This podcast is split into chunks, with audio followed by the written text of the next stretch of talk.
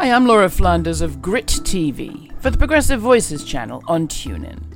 BP's settlement for the Deepwater Horizon spill was great headline grabbing news recently. Five Gulf Coast governors, as well as the U.S. Attorney General, took the opportunity to claim glory for the largest settlement with a single entity in American history.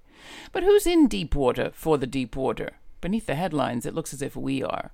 In case you missed it, under terms announced July 2nd, British Petroleum agreed to a record breaking $18.7 billion to resolve claims related to the massive oil spill in the Gulf of Mexico in 2010.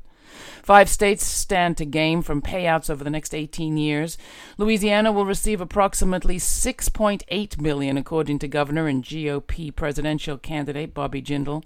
In her announcement, AG Loretta Lynch declared that ever since the spill, the Justice Department has been, quote, fully committed to holding BP accountable and to restoring the environment and the economy of the region at the expense of those responsible and not the American taxpayer. But if that's what the DOJ committed to, it's not exactly what they got.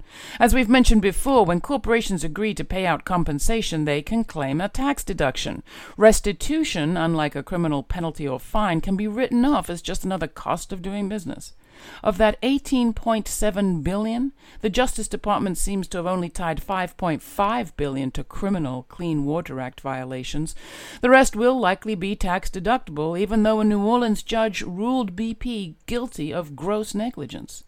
18.7 billion is a hefty sum, but it's one the public will largely be on the hook for. So maybe it's no surprise that 5 years after the Gulf of Mexico disaster, a southern California coast was coated in crude oil. If the DOJ had seized BP's assets and taken over control, now that might have sent a real message.